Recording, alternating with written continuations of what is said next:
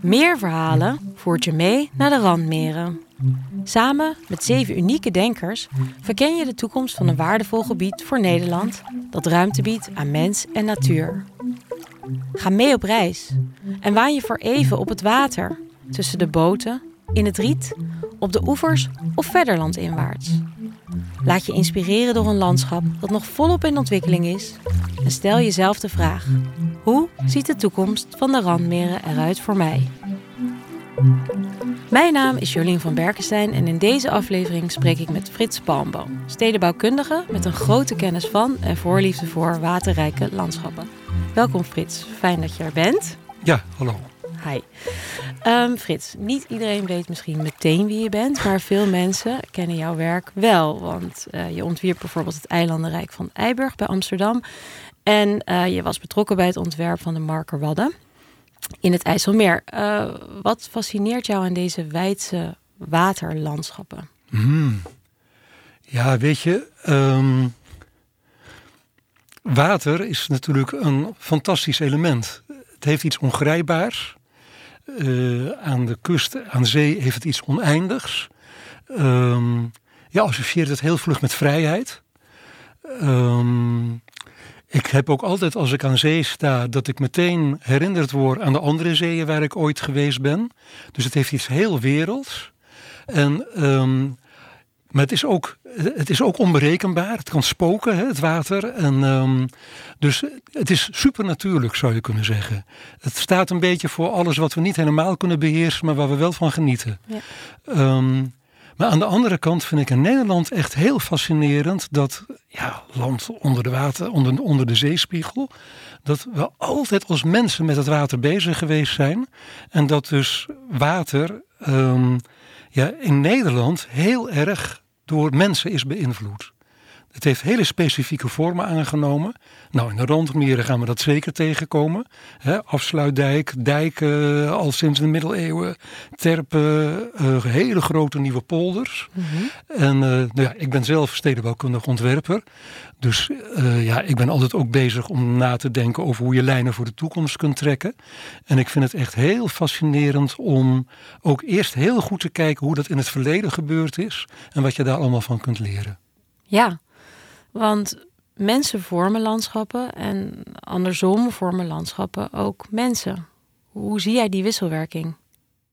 Ja, um, het zit in Nederland natuurlijk bijna in de genen, zou je kunnen zeggen. Hè? Ja. Dat uh, zelfs de hele organisatie van, uh, van de staat en van de politiek met waterschappen en dergelijke um, is heel erg ontstaan doordat uh, we met z'n allen met elkaar afspraken moesten maken over hoe we met het water om konden gaan. Met het gevaar van het water en hoe we het water konden benutten. Um, ja, de, de, term polderen zegt het bijna al. Hè? Uh, en ook, ik denk met gasvrije randmeren, um, het idee dat er een soort participatieproject opgezet wordt, is natuurlijk ook een manier om met z'n allen na te denken over hoe je met dat water omgaat. Dus ik denk dat het in Nederland heel diep in de, um, in de cultuur zit. Maar wat ook wel interessant is, er is ook een ongekend vakgebied van allemaal mensen die met water bezig zijn. Uh, dijkenbouwers, civiel ingenieurs, hydrologen, ecologen, waterbeheerders. Uh, onwaarschijnlijk. Ik was hoogleraar aan de TU Delft ook. En um, daar kon, mocht ik samenwerken met um, mijn collega's van civiel techniek. Nou, en dan, je komt in een soort wereld terecht van kennis die daar eeuwenlang, eeuwenlang opgebouwd is. Dat is echt buitengewoon interessant. Ja. En ik denk dat als het over de toekomst gaat en over participatie, dat het heel interessant is om te kijken hoe je die wereld van kennis, van al die expertise en zo, hoe je die in gesprek krijgt met de mensen die gewoon in het gebied leven en het gebied beleven. Ja, en um, als, je het, uh, als we het dan hebben over jou, wat, wat, wat is voor jou belangrijk als je een landschap benadert? Ja, ik ben, ik ben stedenbouwkundig ontwerper. Ik ben dus niet uh, een deskundige speciaal over water. Ik weet ook niet alles van uh, rioleringsstelsels of van uh, dijkenbouw en dat soort dingen. Ik ben eigenlijk meer iemand die begint met gewoon heel goed rond te kijken in bepaalde situaties, in steden, in landschappen. En um, ja, uiteindelijk, ik ben gewoon een landschapsgenieter. Maar voor mij is het een grote uitdaging om dat als het ware onder woorden te brengen. En het ook op te kunnen tekenen, het op kaarten aan te kunnen wijzen, er zelf tekeningen over te maken. En eigenlijk het gesprek op gang te brengen over wat zijn nou de kwaliteiten van een bepaald landschap. En uh, mijn ervaring is als je daarmee begint, dat je dan ook heel goed met mensen, bewoners, gebruikers, uh, passanten in een landschap in gesprek kunt komen. Heel vaak zeggen mensen dan van, oh, nou je het zo zegt, begrijp ik opeens waarom ik het eigenlijk altijd zo mooi vind. Of waarom ik het altijd zo lelijk vind. Hè? En, um, dus je hebt taal nodig om uh, die kwaliteiten te benoemen. En vervolgens is het ja voor mijn vak wel heel belangrijk dat je die taal en die ideeën en die ervaringen om kunt zetten in lijnen op een kaart, lijnen op een tekening, waardoor je ook aan kunt geven van hé, hey, als we hier iets veranderen, als we die lijn een beetje bijbuigen, of hier een gaatje maken, of, uh, hè, um, dan ontstaan er opeens hele nieuwe relaties en nieuwe mogelijkheden. Ja, um, nou je hebt het over kaarten. Ik zie dat je ook iets hebt meegenomen. Ja. Ik heb een, uh, ja, een, eigenlijk een hele oude kaart heb ik meegenomen. Maar dat is een kaart waarop je gewoon de randmeren in zijn geheel kunt zien. En uh, ja, dat vind ik altijd toch wel heel fijn, want een van de dingen van mijn vak is van ja, je kunt in, al, in het algemeen over landschappen en over steden praten, maar uiteindelijk in elke situatie neemt het weer een andere vorm aan. En dat is nou juist zo ontzettend interessant. Ja. En dat is ook iets waar mensen, denk ik, van genieten. Of waarvoor ze op vakantie gaan of uh, fietstochten gaan maken. Ja. En um, dus het ontdekken wat nou de speciale vorm is van bijzondere landschappen. Um, ja, dat vind ik heel erg belangrijk. En vervolgens, als wij dan plannen maken, ja, dan komt er natuurlijk een heleboel kennis bij van hoeveel woningen er moeten komen, of hoeveel hectare groen, of uh, hoeveel auto's en uh, wat de uitstoot mag zijn of niet mag zijn, en de, uh, en, en de waterveiligheid en hoe hoog de dijken moeten zijn. Al die dingen komt er dan allemaal bij. Maar het begint eigenlijk met, zoals een collega wel eens zei, uh, met heel goed kijken en vertellen wat je ziet. Ja, en als we dan zo naar die kaart kijken en uh, we hebben het over de randmeren, dan, hoe, hoe zou je dat gebied omschrijven? Ja, die randmeren is natuurlijk wel heel bijzonder eigenlijk. Als je het over landschappen hebt. De meeste landschappen ontstaan ja, in tijden van eeuwen en eeuwen. He, dat begint met geologie en uh, dan komt de mens op een gegeven moment in beeld. En dan krijg je de geschiedenis met de middeleeuwen en, uh, en de moderne tijd met het verkeer wat dominant wordt. En nu klimaatverandering, wat, wat natuurlijk een heel groot onderwerp is. Um, maar dit landschap heeft natuurlijk een hele plotselinge verandering ondergaan. Toen met de Zuiderzee werken, um, de afsluitdijk is gemaakt, um, de polders zijn aangelegd. En daardoor zijn de randmeren eigenlijk pas ontstaan. Ja. Nou, er is vervolgens natuurlijk wel 50 jaar over gedaan. Dus heel plotseling omvat dan nog steeds een heel mensenleven. Ja. Maar nou, dat vind ik heel interessant om te zien wat er dan ontstaan is. En nou, ik herinner me nog dat, uh, uh, dat de polders nog aangelegd werden. Dat bij Almere er een hele kale dijk lag aan de overkant uh, van ja, eigenlijk een stukje water wat overgebleven was. Um, terwijl als je nu gaat kijken, dan is het opeens bijna een soort natuurlijk landschap geworden. Waarbij ook in de polders grote bossen zijn aangeplant in de randen. En um, ja, vroeger waren het randmeren. Dat was als het ware de rand van het oude land. Ik zeg tegenwoordig zijn het tussenmeren geworden. Ah, ja. Het is echt een soort landschap tussen de nieuwe polders en uh, het oude landschap van de Veluwe en de Utrechtse Heuvelrug. En uh, ja, die zijn op een bepaalde manier bij elkaar gaan horen. Ja. En wat ik er dan heel erg mooi aan vind, is dat als je de randmeren eigenlijk zo afkijkt. Um, ja, vroeger, in het begin was het nog een beetje een soort afgedamde zee. Dan miste je de zee nog eigenlijk. Maar tegenwoordig denk ik van, als je dat helemaal ziet met die, die, die flauwe bocht die erin zit en hoe het dan weer wijder wordt en dan weer smaller wordt. Het heeft iets van een hele machtige rivier. Um, of misschien ook wel bijna een heel groot stelsel van langwerpige meren. Dus het is, is het nou een rivier? Is het nou, zijn het nou meren? Het heeft een enorme grootsheid. Het is bij elkaar denk ik wel, nou, ik weet de afstand niet precies, maar laten we zeggen 60 kilometer lang of zoiets. Nou, het kan zich meten met, uh, met de Waal en de, en de Rijn. Hè, als een soort landschappelijk gegeven in Nederland. En wat ik dan heel interessant vind is om te bedenken, dat is bedacht. Ja. Daar is aan ontworpen. Ja. Die mensen die met die polders bezig waren. In het begin ging het natuurlijk vooral om, ja, we moeten een nieuwe landbouwgrond maken. Bij de Noordoostpolder zijn helemaal geen randmeren gemaakt. Toen ontdekten ze van, ja, dan krijgen we wateroverlast. Van het water wat uit het oude land het nieuwe land inlekt, als het ware. Ja. Kwelstromen zijn dat. Daarvoor moeten we eigenlijk open water maken tussen het oude land en het nieuwe land. Dus het was een technische noodzaak. Maar op het moment dat ze die lijnen moesten trekken, waren er toch een paar mensen die zeiden van ja, maar als we het nou daar eens wat groter maken en daar een flauwe bocht naar buiten en dan weer een flauwe bocht naar binnen maken, dan krijg je een beetje een gevoel alsof een soort baaien ontstaan. En dan vernauwt het weer. Dan wordt het eigenlijk een heel avontuurlijk geheel. Ja.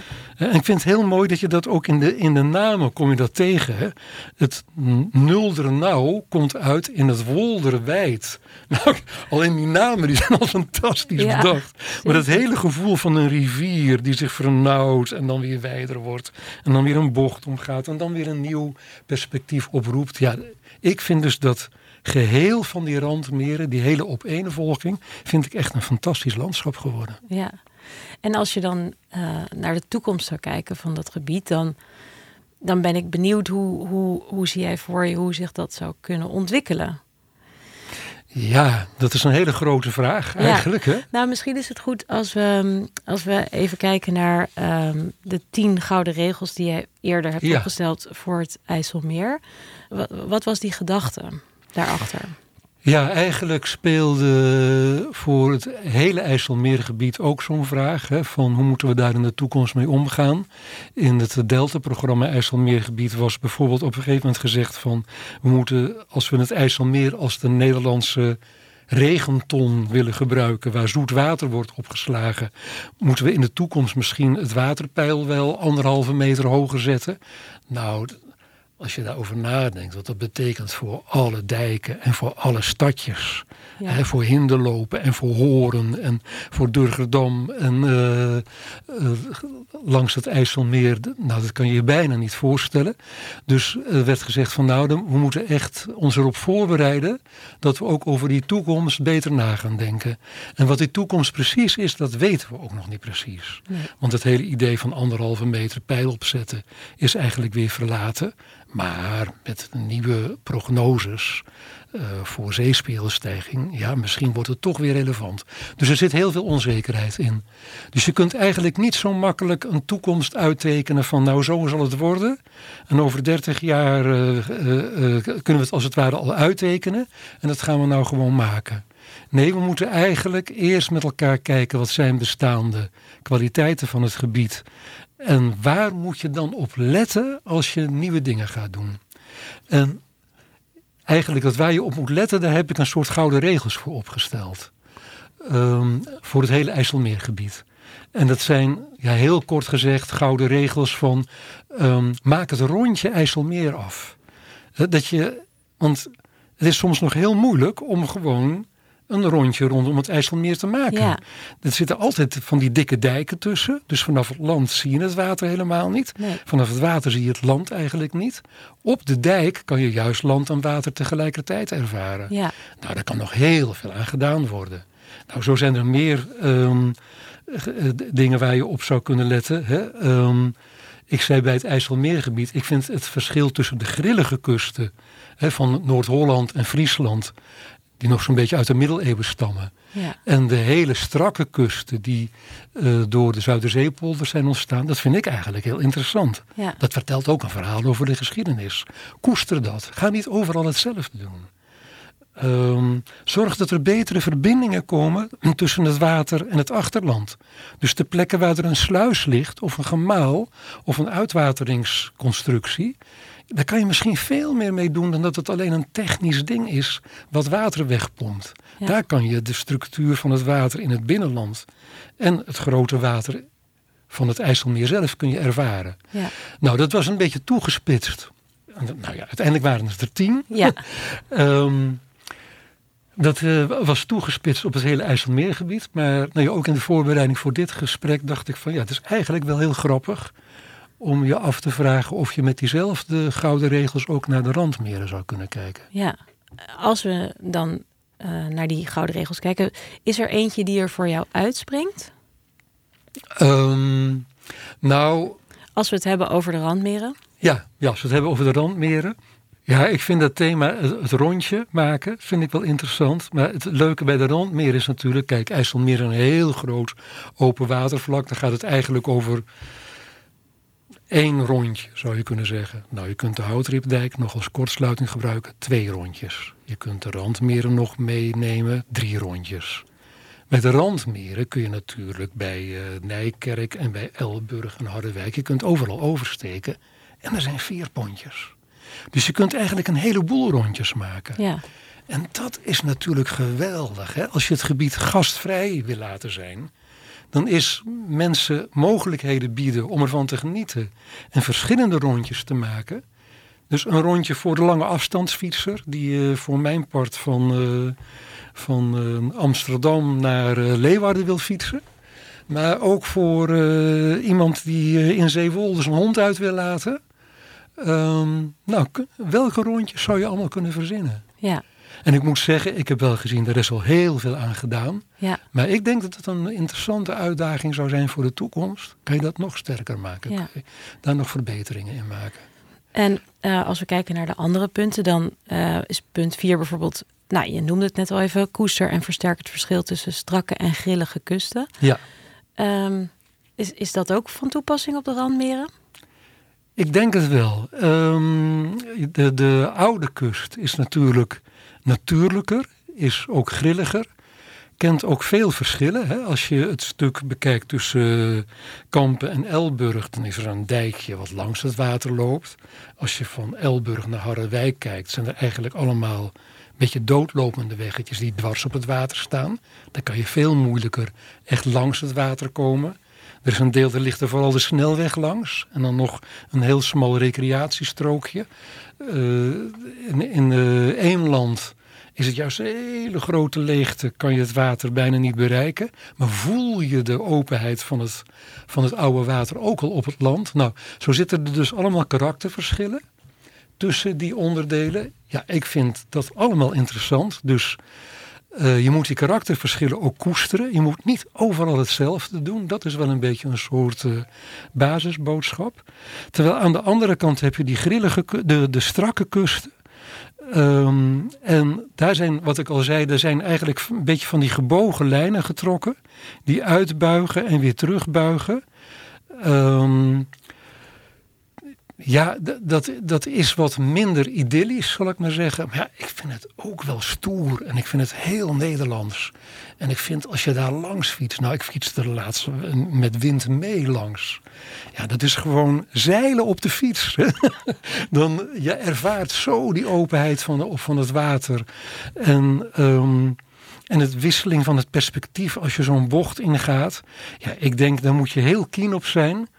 Um, Kijk, het zijn ook wel harde kusten die ecologisch gezien wat minder interessant zijn. Dus er zijn, is best wel vraag naar om ze ecologisch interessanter te maken. Dus zachter, met meer geleidelijke overgangen tussen land en water. Maar ik zou zeggen, probeer daar een vorm voor te vinden die past bij die grootste lijnen die in de jaren 50 met de polders getrokken zijn. Ja.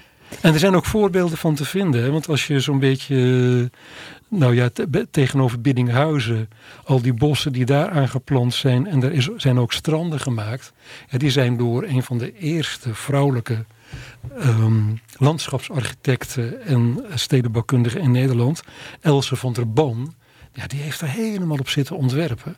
En ja, met paden en kleine baadjes en boomgroepen. Dat is ook gewoon heel mooi gedaan. Dus kan je van leren. Ja. En ehm, als we kijken naar, uh, naar de volgende punten, dan um, is bijvoorbeeld intensiveer de verbindingen tussen het water en het achterland. Ja. Wat zou dat betekenen voor de randmeren? Nou, um, je zou eigenlijk zo'n beetje na kunnen gaan aan de oude kant, aan de, aan de oude kust van waar alle raakpunten van routes met het water, wat je daar nog meer aan zou kunnen doen. Um, ik vond het heel interessant dat bij de uitbreiding van Amersfoort met de Vathorst, dat daar de laak eigenlijk ontdekt is als een waterlijn die ook op um, het uh, Nijkerkernauw en het Eemmeer uitkomt. Dat is echt zo ontworpen dat mensen er ook in een bootje aan hun huis kunnen leggen en naar de randmeren zouden kunnen varen. Ja, ik denk dat zou toch ook aan de kant van de Flevopolders. Er zijn ja, echt maar, ik geloof drie, nee, twee sluisjes naar de, naar de randmeren. Eentje bij Almere en eentje tegenover Harderwijk bij de Hoge Dwarsvaart. Um, verder zijn er nog een paar sluisjes waar je met een bootje van buitenaf de polder in kan. Het zou toch interessant zijn als er meer van dat soort plekken zouden zijn. Dus eigenlijk om het water het land in te brengen. Ja, en om het mogelijk te maken dat als je niet alleen rondjes op de fiets doet, maar ook rondjes met een boot. Ja. Dat je dan ook een stukje van de polder mee kan pakken. Ja. En dan zou ik ook zeggen, in de polder, kijk of je niet meer kunt doen met een aantal van die grote vaarten. Of je daar misschien niet toch ook meer natuurlijke oevers zou kunnen maken. Of er niet ook wat een camping of een steunpunt of een plek waar je koffie kunt drinken aan zo'n vaart. Het liefst ook net meteen aan een fietspad. Ik vind met name aan de polderkant, daar valt nog wel veel te winnen. Ja. Um, dat is toch in zekere zin heel monofunctioneel opgezet. Er zijn wel prachtige bossen aangeplant hè, tegen de randmeren aan. Um, maar ook dat zijn nog wel allemaal bosjes die zo op, op zichzelf staan. Ja. Waar wel paden in lopen, maar die lopen dan heel vaak in een rondje in het bos. Terwijl ik denk, als je dat pad door zou lopen langs de bosrand. en dat je dan ook tussen de akkers. nog op zo'n mooie landweg zou kunnen komen. met die grote beplante erven. die daar zo in die openheid van dat polderlandschap liggen. Je zou dat het, het, uh, de genieting, zal ik maar zeggen, van de beboste rand en dat open polderland, die zou je nog veel meer kunnen combineren. Ja, ja. ja, ja. Dus ja, en, en uh, nou ja, als je denkt aan, uh, aan Eemland, ga geen bossen planten in Eemland. Hè? Die fantastische openheid die je daar hebt. Waarbij je eigenlijk bijna het gevoel hebt dat de zee nog binnenkomt. Ja, ja dat moet je echt het hand en tand verdedigen. Zou ik zeggen, moet je ook helemaal niet nog te veel in gaan bouwen of zo. Terwijl andere stukken, hè, um, meer bij de Veluwe, net nog wat extra bos aanplanten, zou best heel goed kunnen. Ja. Um, en juist tussen Elburg en Kampen, dan, dan trekt het weer open. Ja. Um, en wat ik heel mooi vind, is ook dat je vanaf het nieuwe land vanaf de dijk kan je over het water heb je eerst open landschap. Dan zie je opeens de Veluwe in de verte als een, als een heuvel, echt als een, als een heuvellandschap liggen. Ja. Terwijl in de Veluwe zelf, dan zie je wel dat het een paadje omhoog gaat. Ja. Maar dat je de Veluwe als geheel kunt zien liggen in de verte. Nou, dat vind ik een, een uitreikskundige belevenis, vind Ja. ik dat. Ehm, het is sowieso natuurlijk een heel divers gebied. Met eh, hele natuurlijke oevers aan de ene kant en hele strakke lijnen aan de andere kant. Kun je eigenlijk wel over één gebied praten? Ja, ik vind ehm,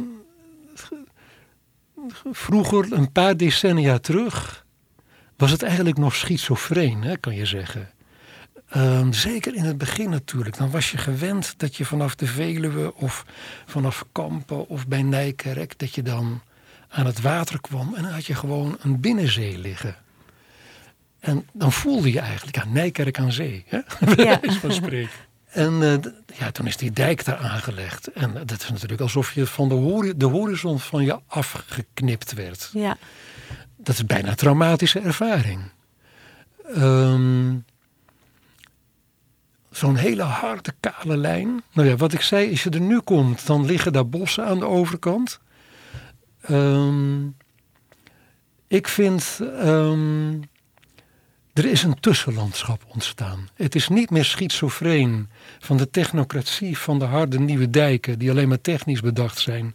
En aan de andere kant het natuurlijke landschap dat historisch gevormd is. Nee, eigenlijk de, ook de Zuiderzeewerken en de polders zijn deel van onze geschiedenis geworden. Het heeft nou ja, zo'n 50 tot 100 jaar geschiedenis. De bomen zijn volwassen geworden. Als je in het, in het Horsterwold komt, ja, het is gewoon een heel, echt een wold, een woud. Van hele grote populieren en bomen en abelen. En uh, het is alsof het er altijd gestaan heeft. Dus ik heb in mijn, de, in mijn boek over het IJsselmeergebied, wat ik ook geschreven heb, uh, heb ik gezegd, de randmeren zijn tussenmeren geworden. Ja. En het hele mooie is dat die tussenmeren, die markeren eigenlijk de overgang van het deel van Nederland wat hoog en droog is. De Veluwe natuurlijk heel duidelijk. En dat gaat door naar Overijssel en Gelderland. En uh, het, zandige uh, Nederlandse landschap. Wat nog teruggaat tot de ijstijd. En aan de andere kant het natte, lage Nederlandse landschap. Wat, waar al die mensen, al die generaties met het water hebben zitten klooien. Um, het zijn eigenlijk ja, ook bijna, bijna de schizofrenie van Nederland zou je kunnen Ja. zeggen. Maar die komt daar bij elkaar. En ik vind het, ja, terwijl het vroeger dus een hele harde kniplijn was, vind ik het nu een soort lijn die die twee landschappen met elkaar verzoent. Ja. Dus ik vind ook, wees trots op die randmeren en vier dat thema. ja. En laat die geschiedenis zien. En zou je dan toch, als we kijken naar de, jouw gouden regels, nog een soort aanbeveling willen doen? Nou, ik had bij ehm, eh, het IJsselmeergebied had ik aan het eind de tiende gouden regel. Een echte aanbeveling. Eh, voeg een paar of een enkele nieuwe trekker toe. Echt een soort attractie. Een Ja. icoon. Icoon, wordt Ja. dan al heel vaak gezegd. Ja. Hè, ehm, ehm, nou, bijvoorbeeld een, een, een museum. Laten we zeggen een dependance van het Stedelijk Museum of van het Rijksmuseum. Dat Amsterdam loopt helemaal vol met toeristen. Ehm, moet er niet bij Lelystad een, een dependance komen? Een soort buitenpost van waardoor mensen uitgenodigd worden om daar ook naartoe te gaan. En waardoor Lelystad opeens ook een culturele impuls krijgt. Dus doe een hele stevige en gedurfde zet. Ehm, dat was ja, ook wel toegespitst op het IJsselmeergebied. Ik denk dat een gebied als Lelystad, ehm, die heeft dat ook nog wel nodig. Zou er enorm van kunnen profiteren. Ik denk eigenlijk, ja, ik weet niet of het het Rijksmuseum moet zijn of zo. Ik vind het wel grappig dat Marker Wadden is opeens zo'n soort toegevoegde attractie. Ja. Die Lelystad ook opnieuw op de kaart zet. Nou, dat is een flinke investering geweest natuurlijk. Ja. En interessant genoeg, echt op natuur gericht. Ja. Ehm, voor de randmeren weet ik het niet helemaal. Eh, de randmeer is al zo bespikkeld met eigenlijk punten die in zichzelf attractief zijn. Ja, Elburg als zo'n historisch Hansenstadje. Ehm, ik vind als je daar in de zomer komt, het stroomt al bijna over. Hè? Ehm, het is al bijna te veel van het goede. Zoveel mensen, zoveel koffieterrassen, eh souvenirshops. Nou ja, je zou een andere paar plaatsen misschien ook nog wel wat van dat soort eh, impulsen kunnen geven. Ik denk dat de randmeren misschien erbij gebaat zijn om meer een soort eh, kleine attracties toe te voegen. Een beetje de, de, de hidden secrets, de, de, ehm, de, de, de, ge- de geheimtype, hè, zoals de ja. Duitsers zeggen. Ehm, ik vind bijvoorbeeld bij Amsterdam vind ik Vuurtoren Eiland is zo'n plek. Daar kan je eigenlijk helemaal niet komen. Is Nee. een klein vuurtorentje. Was al lang vergeten. Deed het helemaal niet meer. Ligt daar ergens een beetje op de rand van het IJmeer. En er zit nou een restaurantje. En daar kan je komen. Ja. Met een bootje. Eén keer per dag. Mogen honderd mensen mee.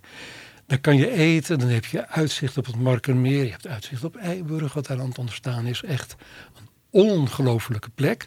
Maar het is echt zo'n geheimtype. Ik denk misschien moet je het in de, in de randmeren meer in de geheimtypes zoeken.